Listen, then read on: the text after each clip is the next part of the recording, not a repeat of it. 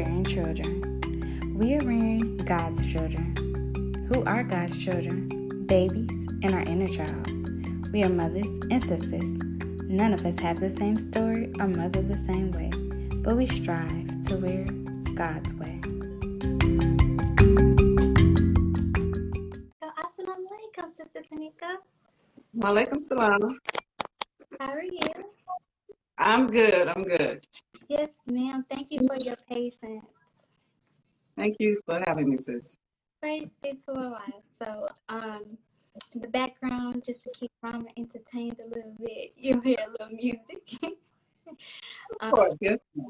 Yes, ma'am. So just again, um, rearing children is about God's children, the babies, and the inner child within us. We all have to bring out that child within us, and I think when we do that, we're truly living, because it's really not meant for us to be grown ups.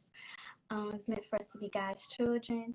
And one thing that I say about rearing children, because it's not just me um, who is a part of this, I say that we're all mothers and sisters, and none of us have the same story or mother the same way, but we strive to wear God's way.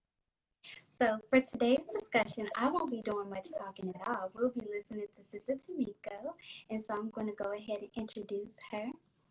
So, Sister Tamiko Muhammad has an Associates of Science degree in teaching preschool through grades through third grade and is currently pursuing her career degree in early childhood education. She is the assistant director of a daycare center in Memphis, Tennessee. Uh-oh, baby. And she's the founder of Rose Ministries LLC, which focuses on the re education and retraining of Black women and girls through services and community events. She advocates for the upliftment Man, mommy just missed this part. I'm so sorry. That's okay. I do every Do I'm going to mute for one second.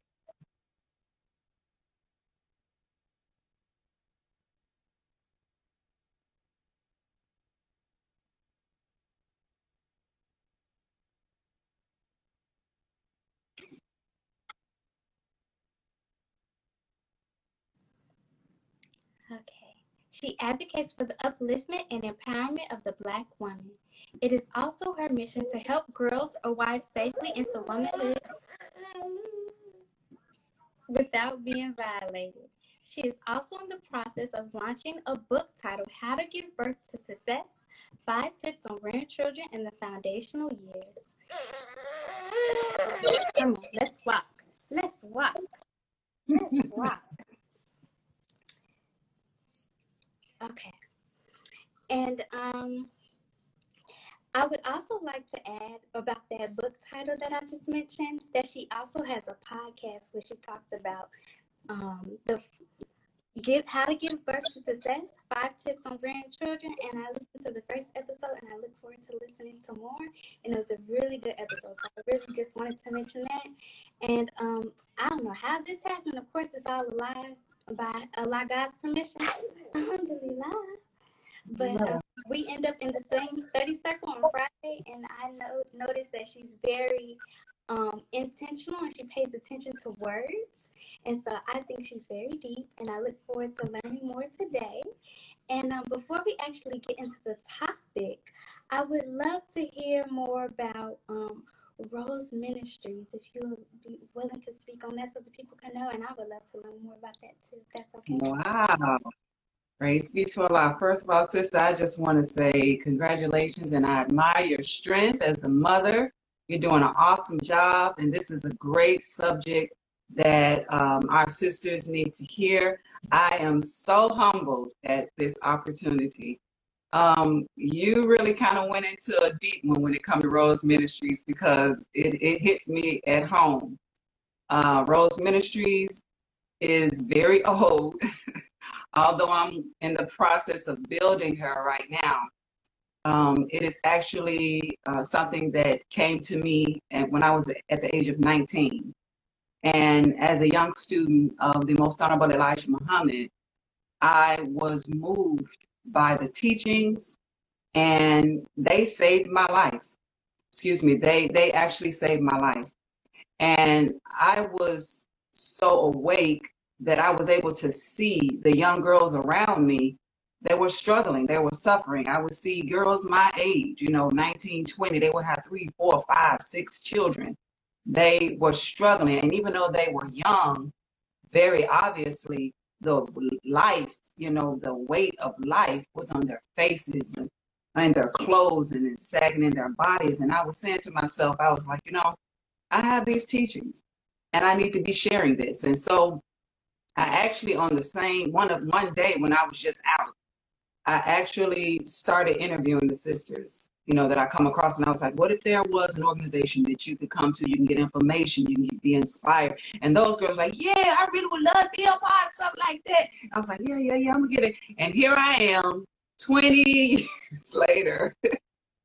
um, but all through that time, I have really enjoyed working in the community. I've worked with children. I've done uh, what is called Fascinating Girl Pageant, which is also under the umbrella of Rose Ministries. I've also done um, uh, How to Give Birth to Success community baby showers, where we deliver not only baby supplies, but we uh, also deliver information to help um, young moms, expected moms, more than likely in their teens. So it is definitely something I believe is my calling. Um, and I, I want Rose to expand. Actually, ROSE is an acronym. It means Resurrection of Sisters Everywhere. So I, I think that it's um, it, it's going to be a universal thing in a minute. I'm just praying that we can just go ahead and move forward and bring this vision into reality. Yes, ma'am. That's really beautiful. I didn't even know it was an acronym. I just thought you titled it Rose. So that's really beautiful. And it's more beautiful that you just asked them first before you created it to see what the need is and to really get a response.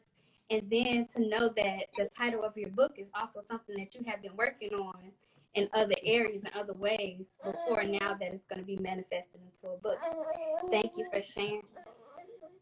And so, um, I did take some time to ask some other sisters who are working on rearing children behind the scenes and also who's part of the episodes some of the questions to ask. So the first one is what inspired you to focus on on um, teaching children? Well, you may not believe this, but I never really thought I was going to work with children. I, I never had a desire to work with children. However, um, when I basically just I needed a job. You know, I needed a job, and I started at a wonderful school um, in the in the Muslim community, and I was I was around so many wonderful teachers, so many wonderful women. They and and the principal was a woman. She she left since then, and she's pursued higher education and advanced education, and I'm so proud of her. But I saw a female Muslim principal and I saw a, a female, um, you know, vice principal, and they were running a school. And the teachers were so elevating, and it was just such an inspiring, um, it was just such an inspiring thing to see. And um, there was one particular sister who I really saw how she was able to reach the children. I saw how she was able to um, to to really teach them, and it was through her and some and a couple of other women who are able to uh, show me how to teach children and get them teach them how to read and teach them how to write. And I was so shocked and so I, I was so amazed at how these sisters were able to do this. And I was just sold right there. And I started I started teaching and I and I started to practice their skills, you know, to help the children to develop their skills.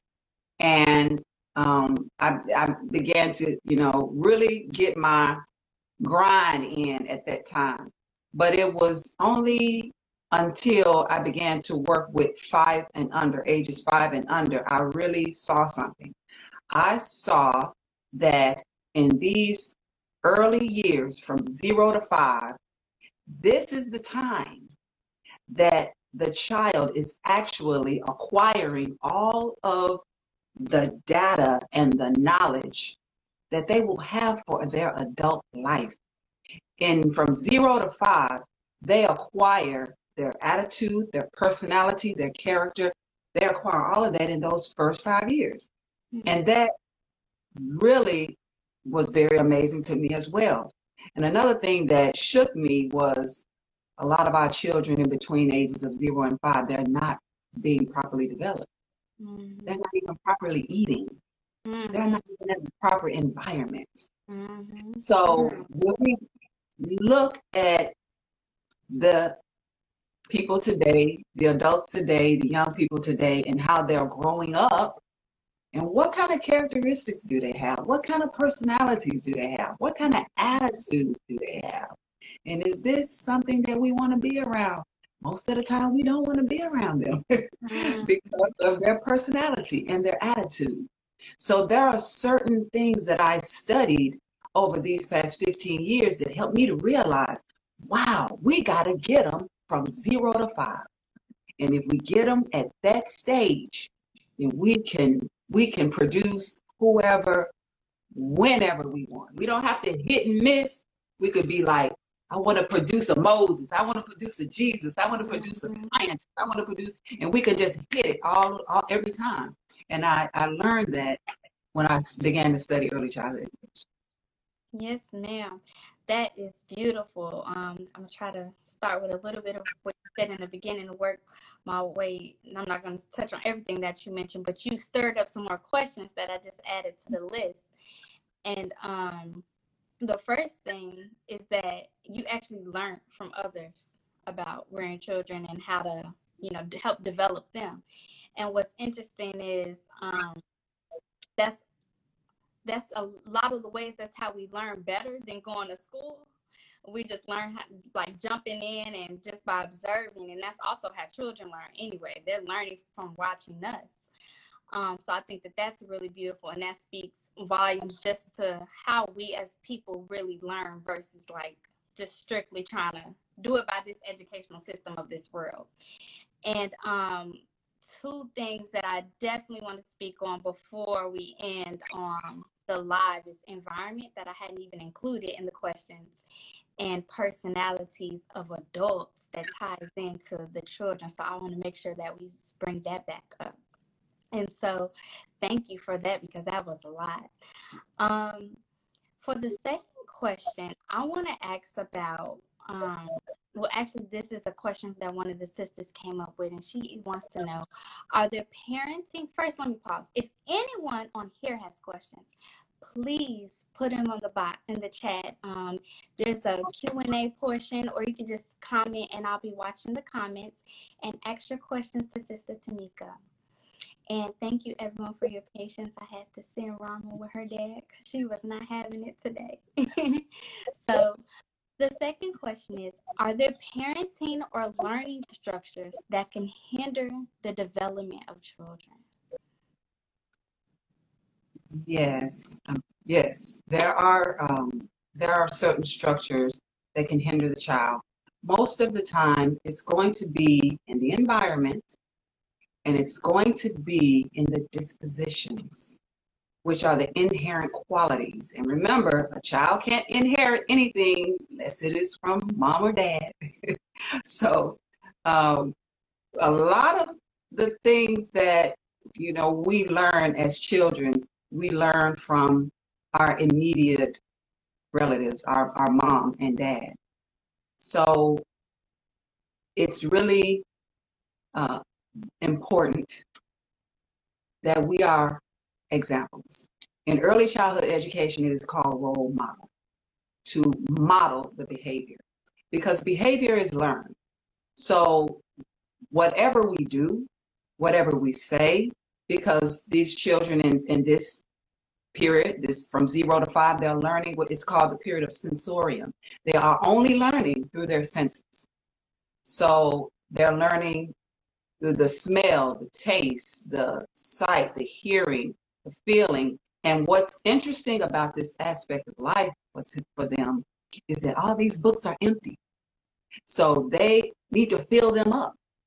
what are they going to fill these books up with? They're going to fill these books up with what they hear, what they see, and most of those experiences are going to be from mom, dad.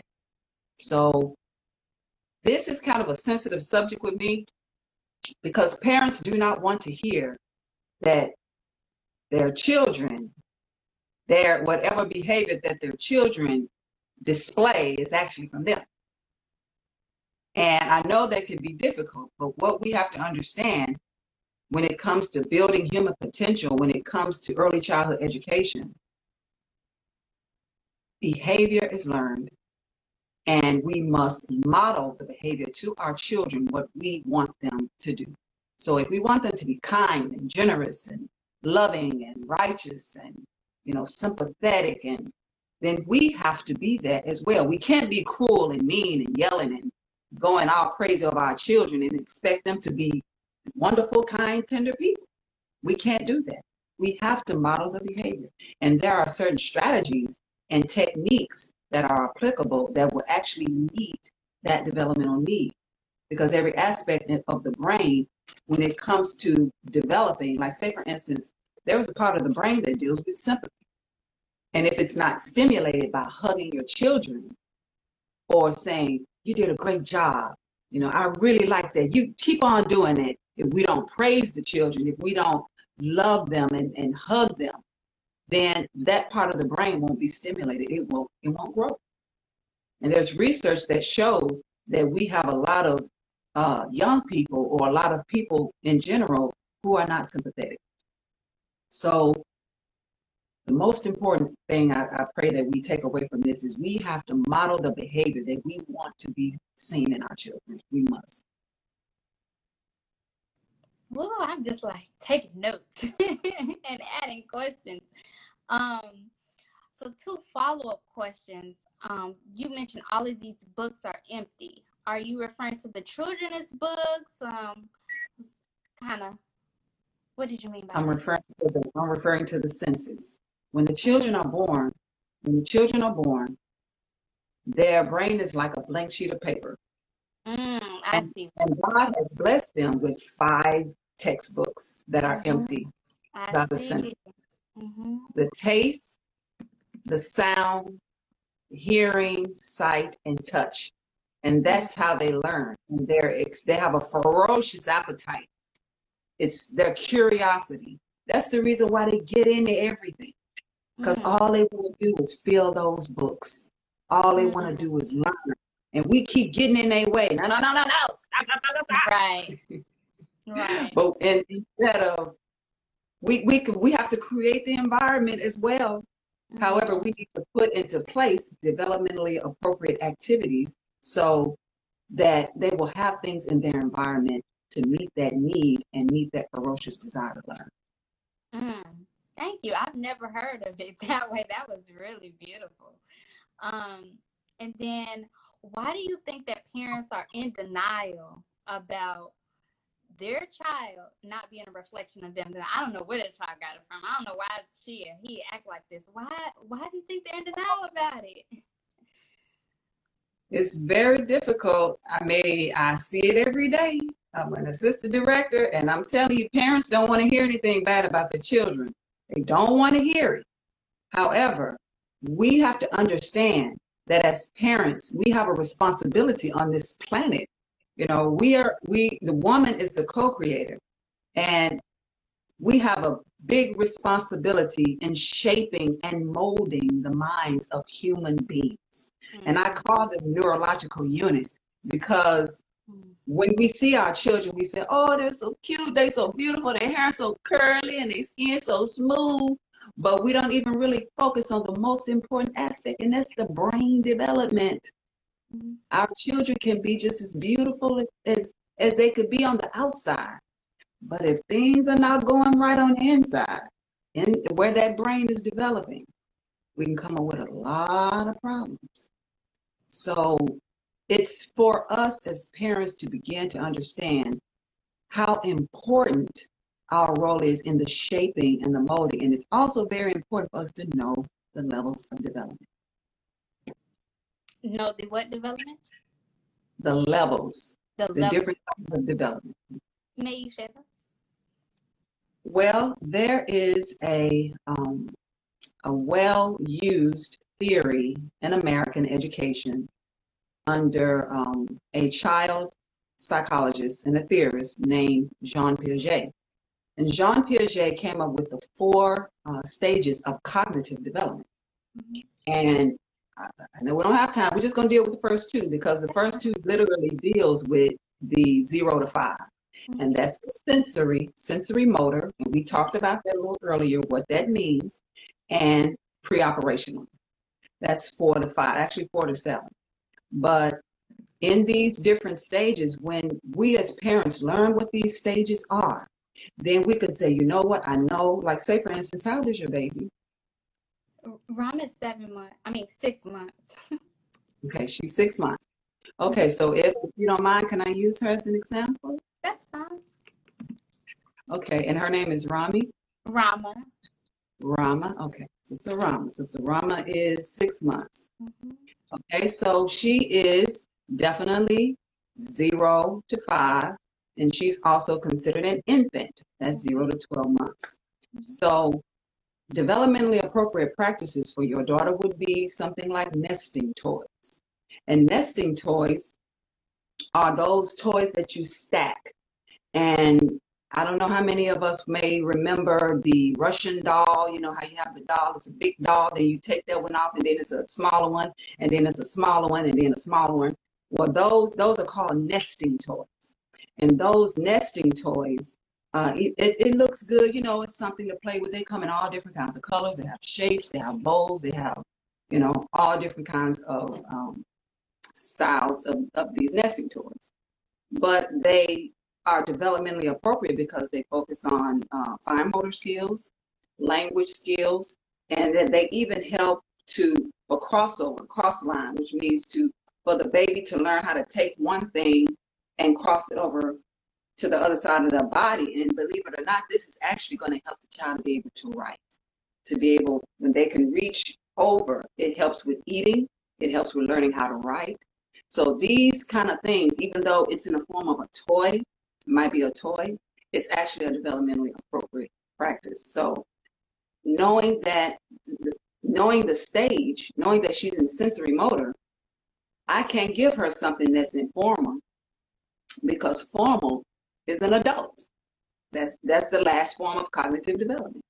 So I can't give her something that an adult would consider enjoyable because that's not going to be enjoyable. I can't give her something that's going to be for four or five years old because it could be dangerous and it's not child appropriate for her.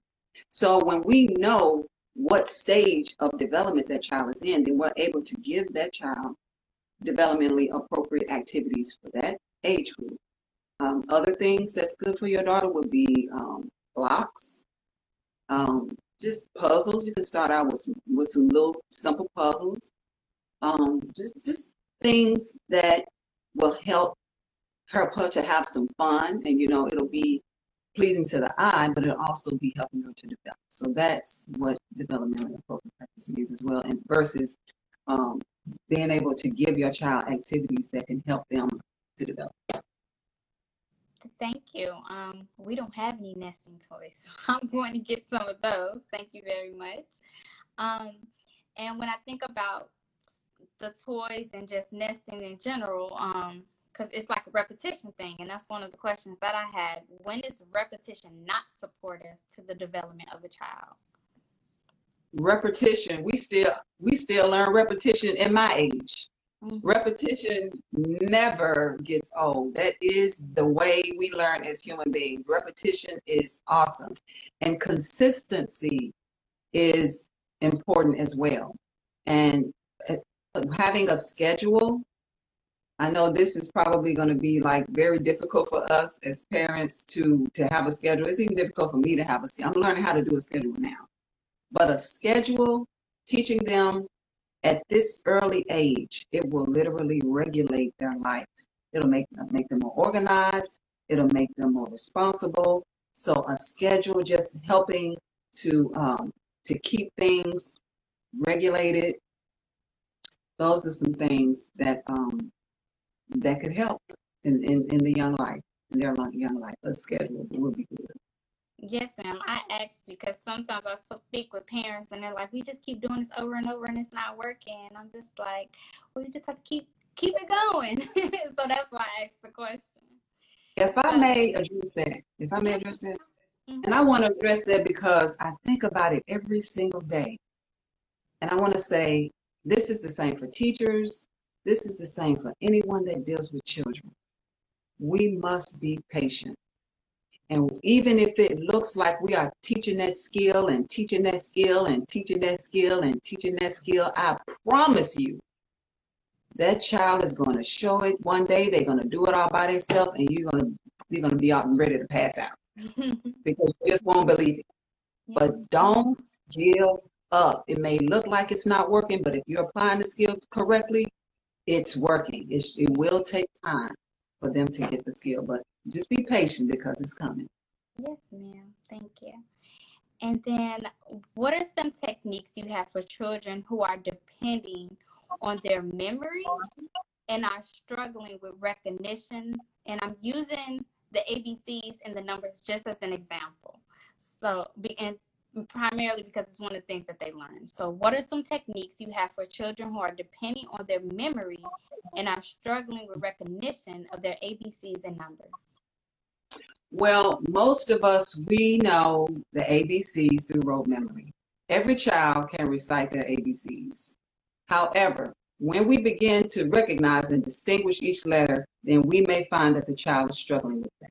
So, in order to we have to break it down. You have to break down each letter, and you have to break down each each um, item. It doesn't matter what it is. It could be letters. It could be numbers. It could be shapes. It could be the instructions on how to wash your hands. It could be the instructions on how to, you know, wipe. But it could be anything.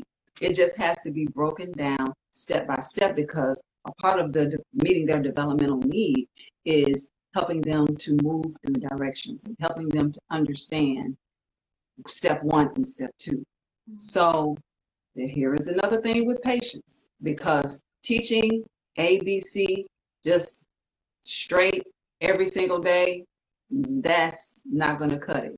You got to break it down. Like for example, you're going to say A, you're going to say apple, you're going to deal, you're going to show a real apple that smell that, that, that you give it to, give it to the child, you know, ah, this is apple, you know, and then you want to maybe take it a week at a time, maybe take it a few days at a time. And then you want to, uh, praise be to Allah, then you want to maybe come up with like, um, like I, I know a lot of teachers, they use like creams or, or like shaving creams or, or just something that they could rub their fingers in because remember, we're dealing with senses. Mm-hmm. So if they're able to take their finger and make the A with and take a piece of clay and shape it into an A. But they have to see that A a million times. They have to see it. And you have to continue to say, ah, you know, you have to continue to reinforce, reinforce every single day.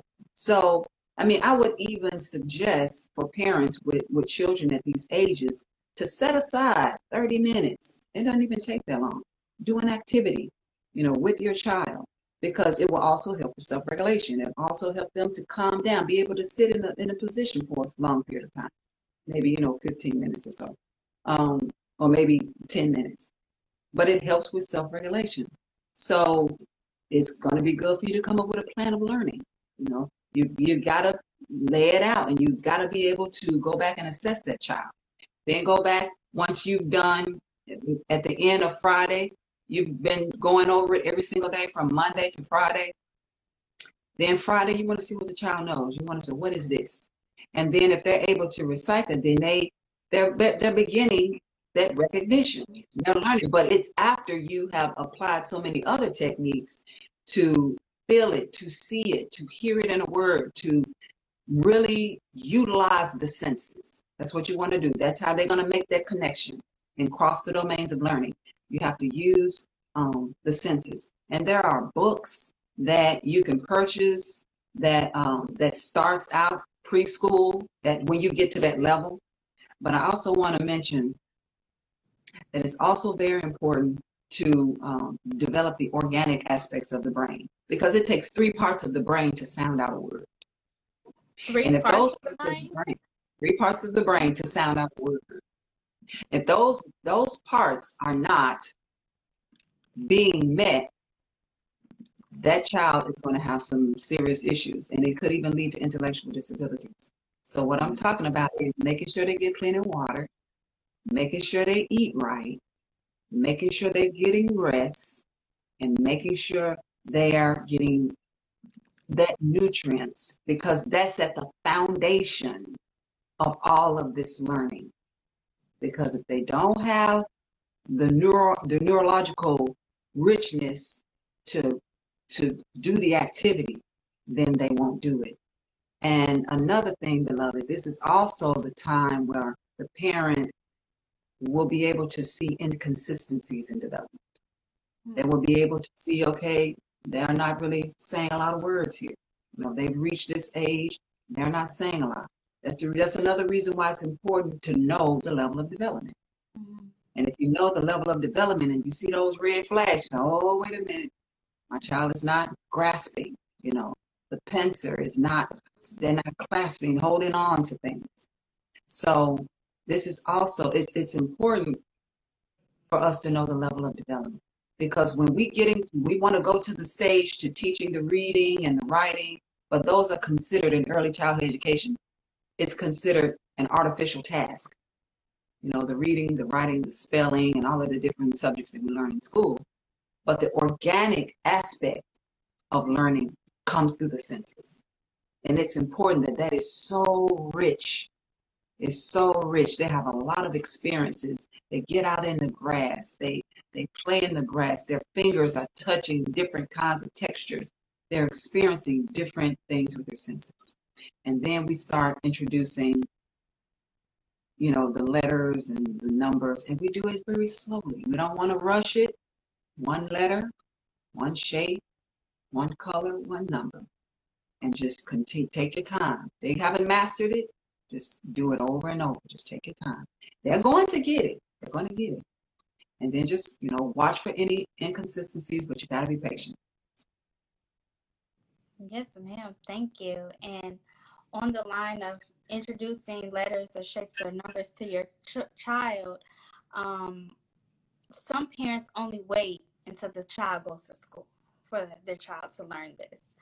So when their child, I know, so when their child comes home and the teacher is saying they're, you know, the learning disability that you mentioned or um, intellectual disability, and then when the child coming home and the teacher's giving feedback and then you know the parent just just doesn't really know how to work with their child um is there are there any tips? I know you said be patient but are there any tips for parents that you can share who are who's, who's just like maybe they just don't know how to be patient but just for teaching their child i know you said like one letter one word one shape a day but is there anything else that maybe the mother's like, I, I've tried just one, it's just not working.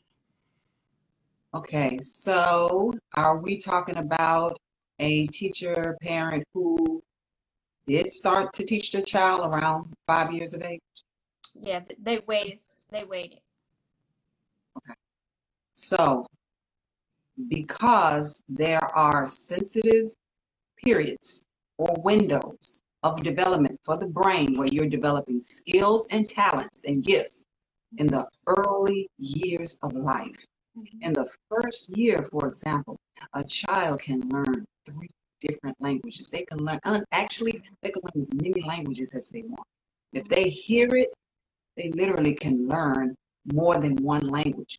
That's just how powerful the sensitive period and the windows are in the first and second year of life. By the time that the child is five years old, they've missed those windows. So the I wish I had a rubber band because the brain is elastic like a rubber band. So it's like it's like this. You see, my it's it's they they're gonna be able to read. They're gonna be but this is the struggle. You see, This is the struggle. Now, if they started meeting those windows around in the womb when the mom is reading to them, then it began. This is you see how the elasticity of the brain. That's never gonna go away. But when we start teaching our children at the age of five, we're gonna we're gonna struggle. It's gonna get on out there, but we really gotta be patient. Versus the learning at that zero. That's the difference. The brain is elastic, and we don't want to interrupt the synaptic connections in those early years where it is just a proliferation of brain cells and neurons. You, the child can learn anything, anything you want. But we're taught in the Nation of Islam that you know what you want to be at the age of five. You know your net, your destiny at the age of six. You know what you want to be. So by that time, you should be able to go into your destiny at the age of six, five, and six. They should be reading and writing when they go into kindergarten. They should already know those skills. However, we still can work, we still can work, but we got to be patient and you got to be consistent. Got to be consistent. Thank you so much. At first, I was looking for something as you were talking, and I couldn't find it. But um, just to let you know, I'm locked in. I was just looking for something. But um, yes, thank you so much for answering that question. So, anyone who's watching, if you know a mom or even a dad who can use this information, share this because Sister Tamiko is not just on here talking, she is sharing valuable information. I'm learning a lot. And we, none of us have it all. So share this information with somebody who can really put this to use. Someone who's expecting, someone who's a parent right now. Just share it. Even if you don't know they're struggling, share it with them. And even if they do homeschool and you already think they do a good job because they could pick up some additional information.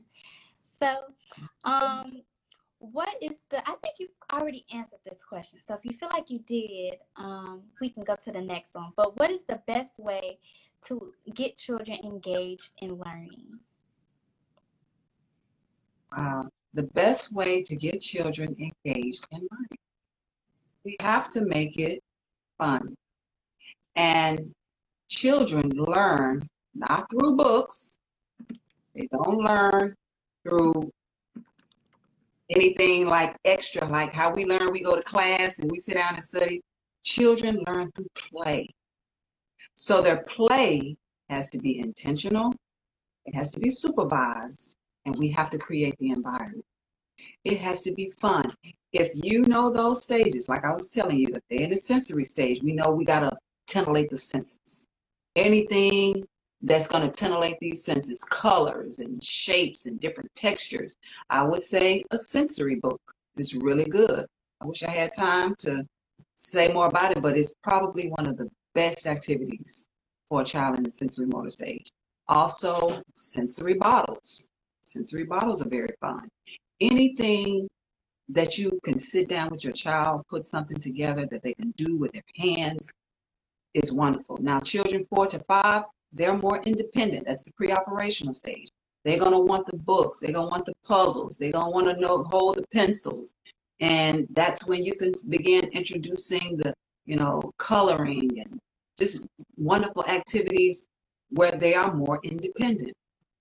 The dramatic play, um, where you have intentional and meaningful things in your dramatic play.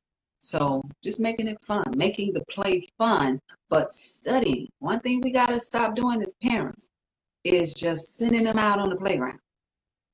Just go play. We can't. We got to stop doing that because remember, children are always learning. We we sitting in the house reading a book, drinking coffee. The children are learning. They may not be learning what we want them to learn, but they learning.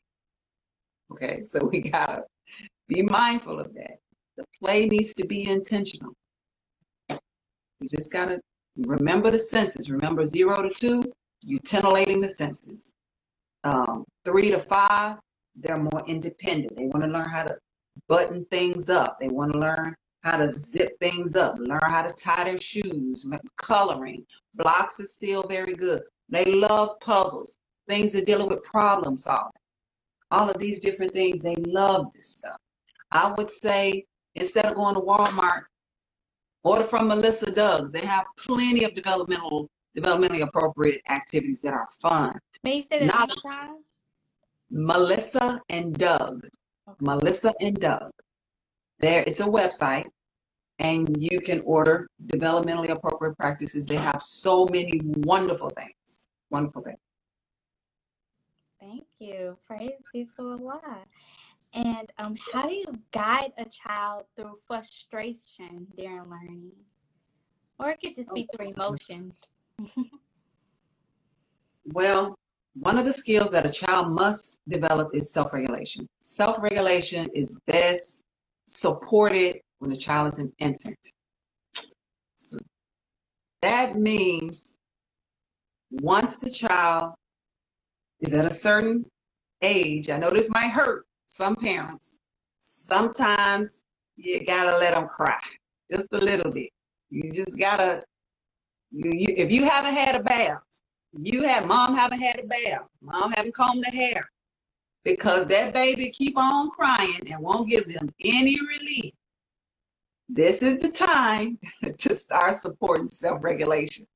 Self-regulation is important because it helps with uh, controlling your emotions.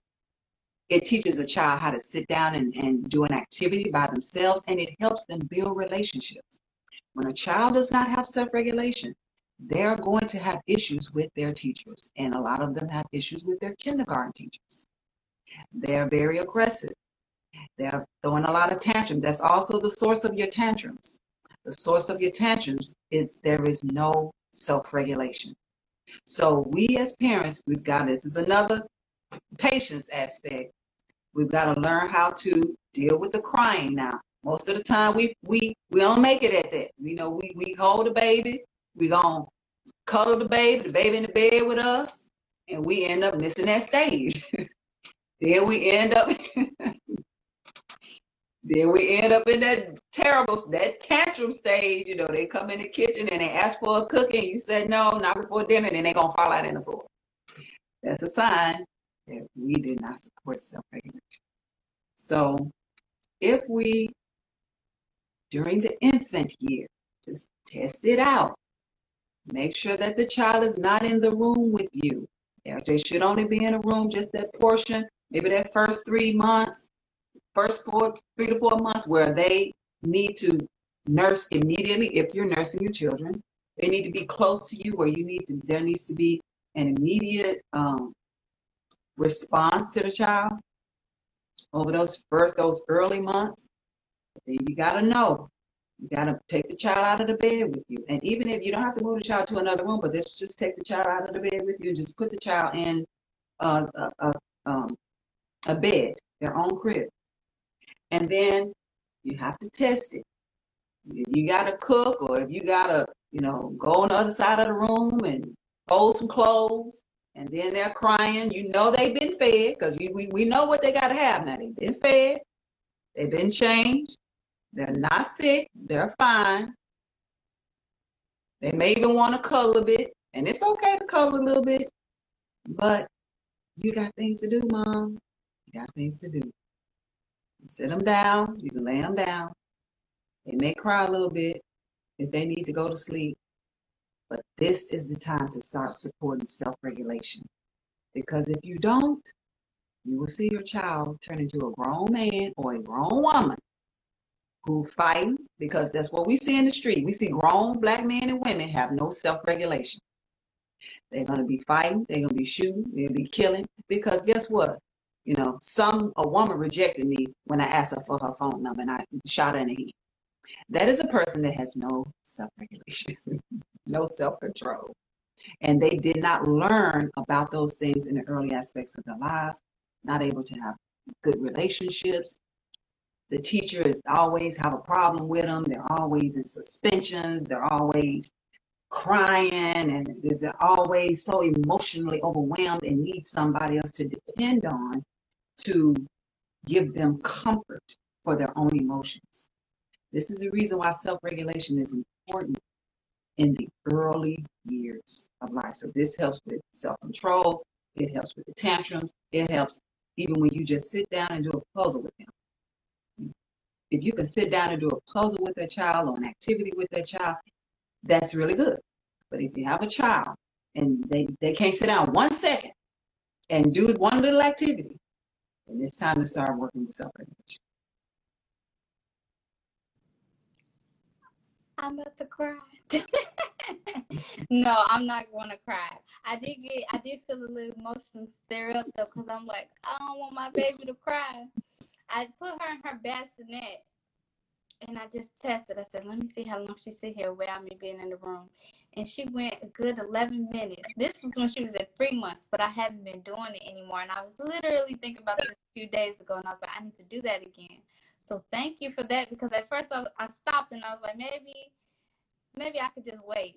But you just like, so how long is too long to let the baby after the baby sit there and then they like, okay, are you coming back? How long is too long for the baby to cry?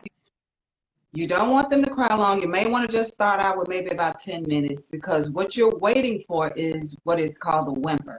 When they cry and then it just whimps out, then they know they all right. They know, okay, mom, I got this. You know, I can sleep. I can read. I can. They must learn. Children have to learn how to self-soothe. Because remember, in life, when we grow up, we're not gonna have nobody pick us up and pat us in the back. You know, we gotta self-soothe. We gotta learn how to make it through that pain. And this is actually the same principle when it comes to our babies and self-regulation. They have to learn how to self-soothe. They have to learn how that independence. We have to begin to usher that in because they got to do for self. Remember, they soon gonna have to be potty trained. You know, these are steps that's taking you up, taking them up, up into their personality, of who they will be as an adult. I would just say maybe start with 10 minutes.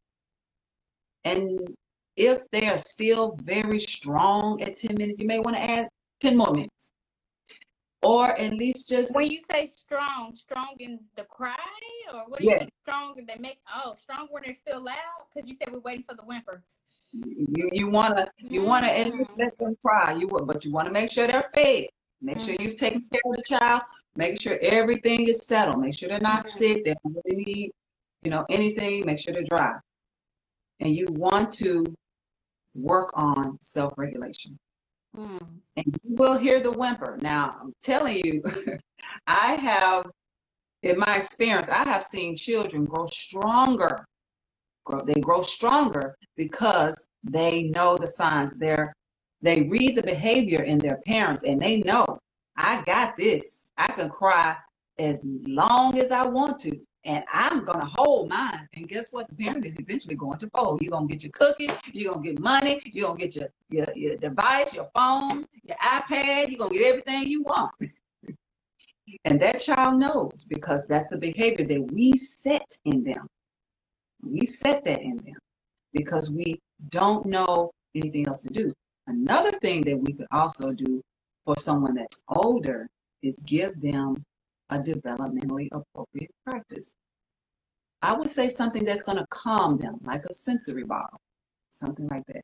Something, um, I wish I had some time, but there are so many little um, items that that are on the market that we could purchase to just literally calm the child down. Sometimes they just need to calm down. We have a lot of children with ACEs or adverse effects of different um, things that's going on in their lives. You know, stress. The children are they're under stress, and sometimes just a little activity like a sensory bottle will help calm them down, and that could also lead to a tantrum. But putting self-regulation in place is going to start out on a great foundation. Wow, praise be to Allah. So I'm I'm gonna try it tonight because I've been holding off on doing that. So thank you. Um, you can still hear me? Yes, ma'am. okay, I keep trying to ignore my call. So, um, a sister MGT for Life said, "Lord, I wish I had y'all." She's talking my sister Tamiko around during my children's early childhood development period. It was just me and my mom's help by Allah's permission. Thankful for that too, though. So she's thankful for you. Praise be to Allah. And um, I think you have shared some of the appropriate activities for preschool development because you talked a lot about starting now. Is there anything else you want to mention, or should we go to the next question? I think I did. Um, well, maybe I may need to reiterate learning those levels of development, the four stages of cognitive development. Because if you don't know the development, then you can't address the specific kind of activity for that child. Yes. Sensory motor, senses, pre-operational, puzzles, Play-Doh is also really good. Mm. Blocks.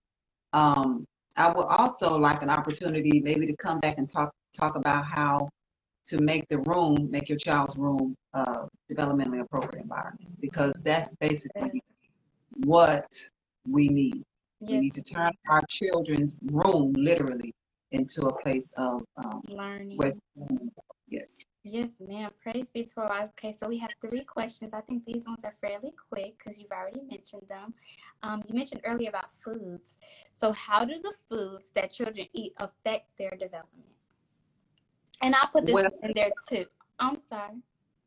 Go ahead. No, go ahead. I, will make it a part one and two to answer together. How do the foods that children eat affect their development? And any tips for introducing foods? Well, I'm going to take the hard one first. That's the last part of the question. I just started. Right on time. Introducing foods is going to, it's not easy, but one of my professors, I remember her telling me that in her center, she introduces food into different shapes. Like they're mm-hmm. characters, like they're bears, and you know, like she would take um, um, like the she would make like these snails out of like peanut butter and celery, but it looked like a little snail. And I'm telling you, a child can't resist something like that, putting that in their mouth. They're gonna want to put something in their mouth. But I would say using cut cutters, you know, like making little stars if you want them to eat fruit, like cantaloupe, you can make little smoothies.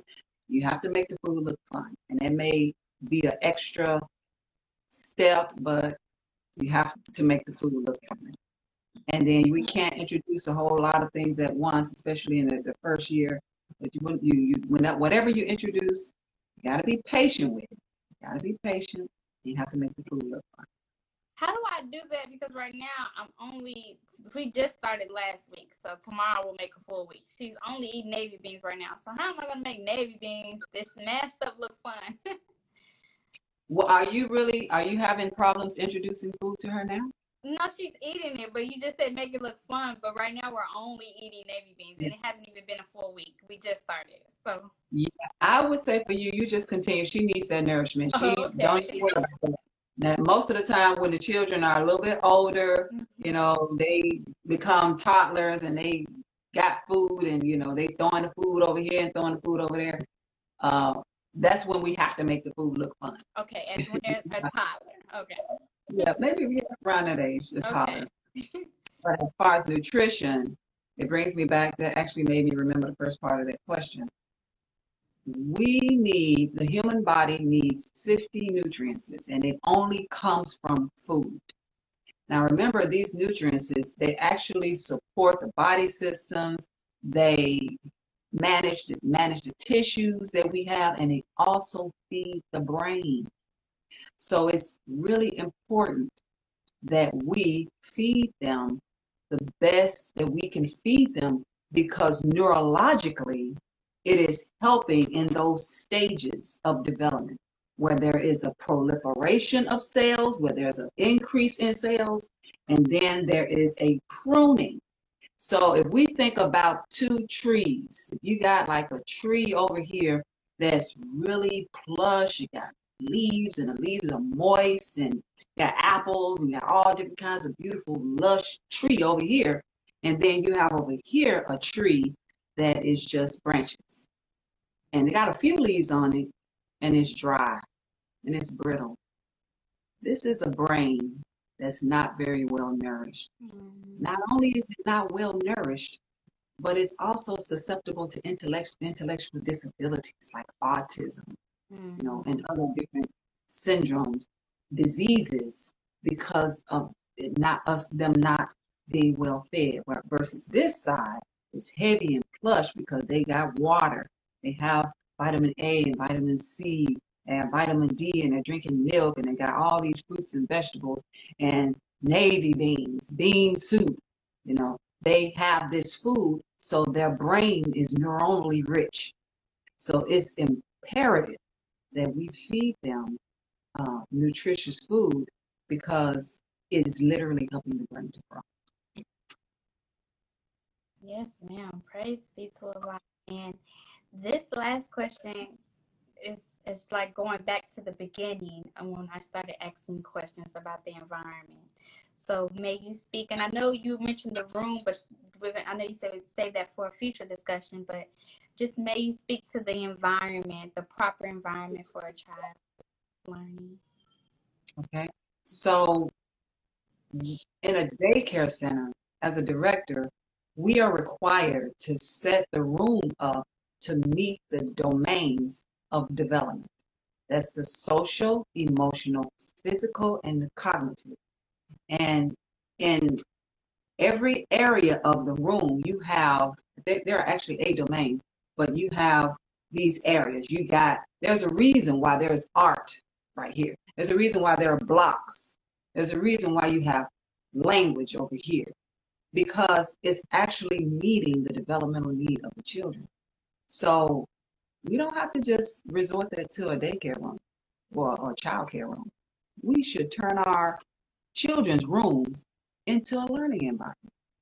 I know we love Frozen and Elsa and Iron Man and Spider Man and all this kind of stuff. But this is not contributing to the developmental aspect of our children. So when we design the room, it should be filled with letters. It should be literacy rich. It should be rich with colors and textures. And it should be, you, you can have those fun um, activities that may be related to Spider Man or Iron Man, but it needs to be obvious that there is a, a developmentally appropriate activity, a part of that. So, this is what I mean. We want to set the room up to meet those needs physically, the motor skills. We want to meet it cognitively, dealing with those like delicate activities, as I say earlier, the sensory motor and the pre-operational for, cog- for cognition, social and emotional. You know, you they what do they want to be? They want to be a doctor. They want to be a lawyer. What do you want them to? What do you want them to? You know, have that displayed in their room because our children uh, every day I hear that I want to be Spider Man. I want to be Iron Man. Baby, they not real. How can we tell the children that's not real? So we gotta stop giving our children these fantasies to live up to. So that's what I mean when I say let's create the environment. God, Allah, He created an environment for us. He created the heavens and He created the earth. Then He put a man on. You know, He put man on it, and He gave us all of these developmentally appropriate activities. And His His goal for these developmentally appropriate activities for us as man is to turn into God. That's His goal. So, what is our goal as parents?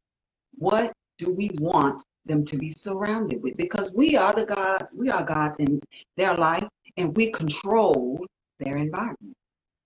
So, that's basically that's the best way I can put it. I hope that analogy was good. It was good, and we're gonna get cut off. um, I didn't know Instagram did that anymore, but I just want to say thank you so much, Sister Tamiko. Everything was so valuable, and I'm gonna go back and listen to this for myself. So thank you. Sister, of course. I um I was about to, you know, cry a little bit because it ended like that. I wanna thank you.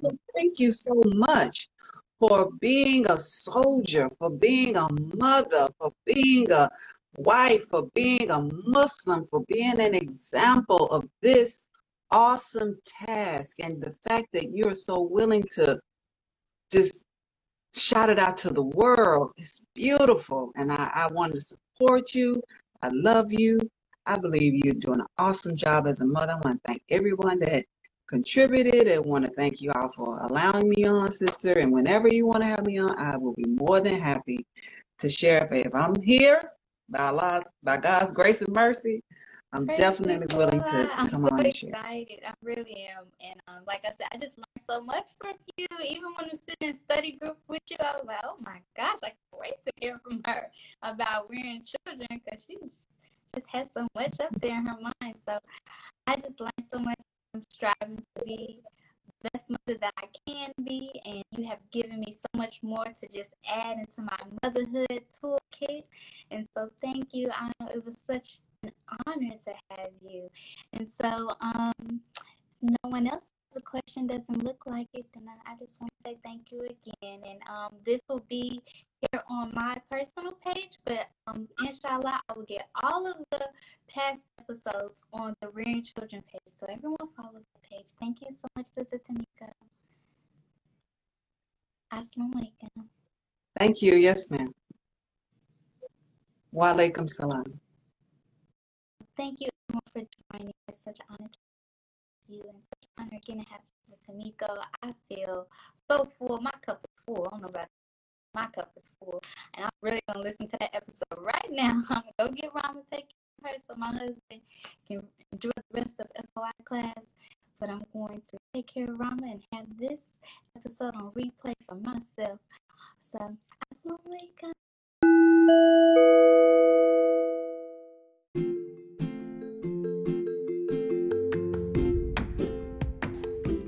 Thank you for listening to Rearing Children.